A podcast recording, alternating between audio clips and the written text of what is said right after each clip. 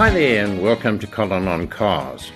Much has been said and speculated on regarding the all new Mazda BT50. And the big news this week is that it's finally a reality. And in keeping with the naming conventions of its passenger car range, the new BT50, now Generation 3, will feature three derivatives in active, dynamic, and individual specification. The active model gets a new 1.9 litre diesel engine with automatic or manual gearbox, whereas the dynamic and individual models host the new 3 litre 6 speed automatic. The individual model is available with a 4x4 drivetrain, whereas the other models are 4x2. From the outside, the BT50 follows Mazda's Kodo design language where the prominent front grille and the three dimensional signature wing that extends out towards the side make it easily recognizable as a Mazda product.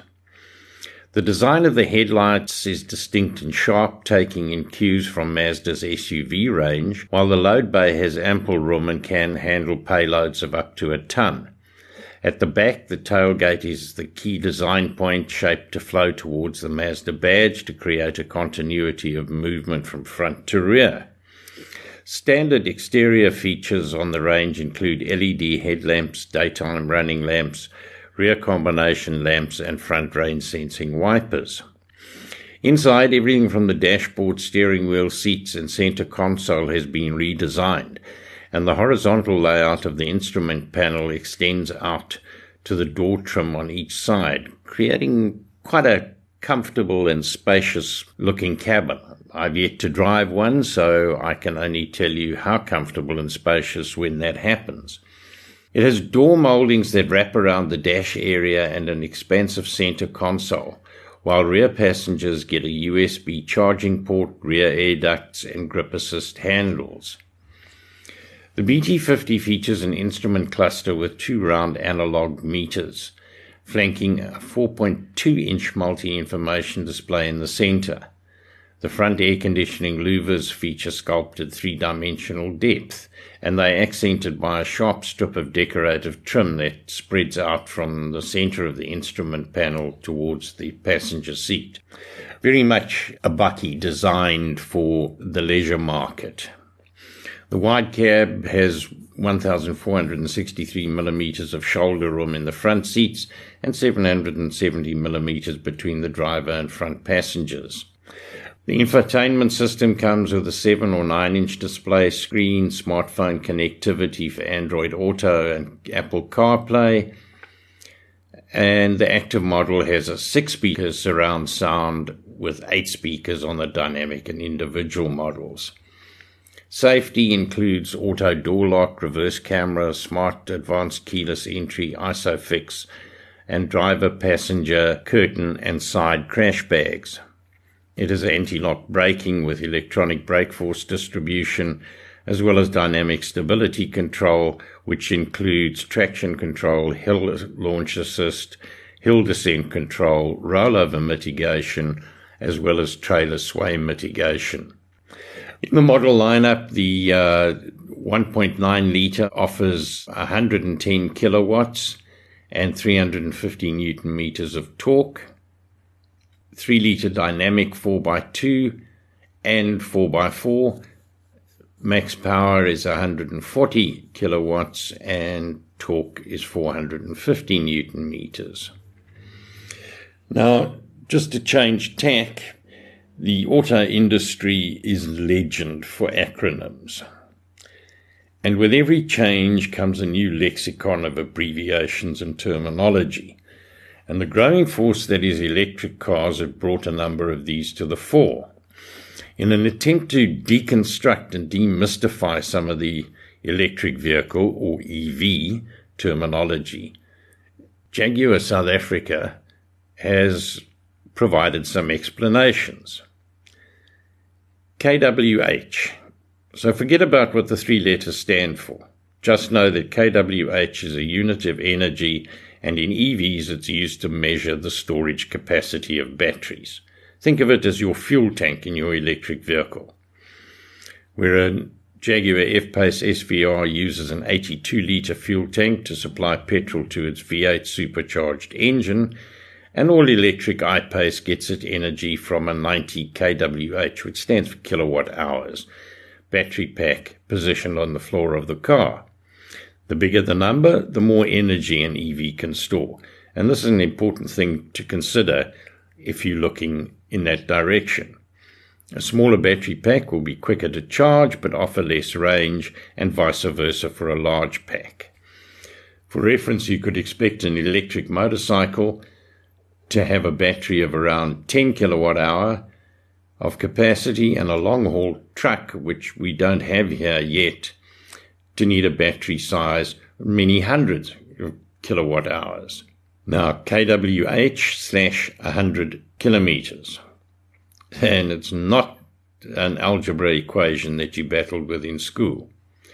kWh slash 100 km is an intimidating string of letters and numbers which are just a measure of the average efficiency like we do with petrol and diesel cars. You're probably familiar with the terms litres per 100 kilometres, and it's the standard specification that's offered break down that equation, and it's as simple as kilowatt hours used per 100 kilometers of distance driven. It's an ever changing formula you'll see displayed in your electric vehicle's dashboard, and depending on how you drive, the number preceding it will decrease when taking it easy and increase with spirited driving. We use a Jaguar I-Pace as example. Drivers can expect energy consumption figures ranging from around 16.8 kilowatt hours per 100 kilometers to 32 kilowatt hours per 100 kilometers. The lower the number, the more efficiently you're driving, just like liters per 100 kilometers for petrol and diesel cars. AC/DC. Nope, not the rock band. AC stands for alternating current and DC is direct current, but don't worry about the complexities of those at this point. As you get more familiar with electric vehicles, these abbreviations will become commonly understood. AC chargers are the wall box type you'll have in your garage, and while they're slower to top up batteries, they're smaller, cheaper, and more convenient than their heavy duty DC counterparts. Generalizing a little bit here, but DC chargers are often referred to as rapid chargers and resemble traditional forecourt petrol pumps in appearance. You'll most often find DC chargers in public places such as shopping malls and highway rest stops, where installation costs are more viable and electricity supplies are stronger than what an average household can offer. The Jaguar Powerway features a network of DC chargers along main routes in South Africa, such as the N1, N2, and N3 highways. Charge rates. This one is important, so listen up. Now that you understand AC and DC, we need to dig a little deeper. Most common household appliances that run on electricity are either on or off. You flip a switch and your kettle boils using a steady supply of power as it goes. Recharging EV batteries is a little more complex as they accept varying rates of electricity flow which also explains why it's difficult to answer the question, how long does it take to charge?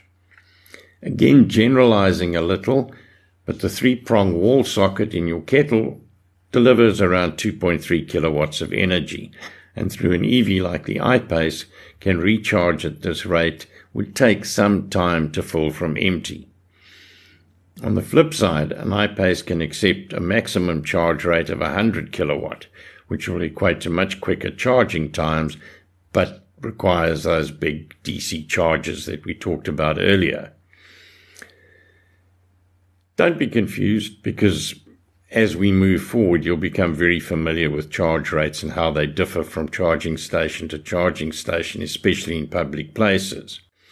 Also, beware of fantastical claimed charging times dished up by some electric car makers.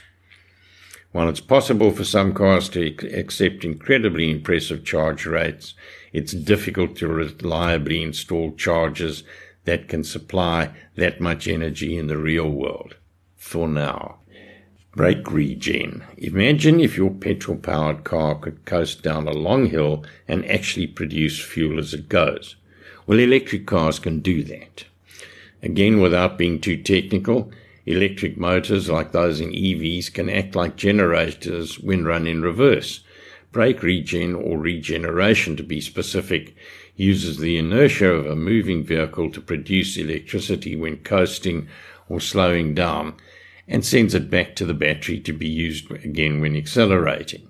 In an actual test performed by Jaguar, an I-Pace returned 91,7 kilowatt hours of regenerated electricity after driving a distance of 1,000 kilometers.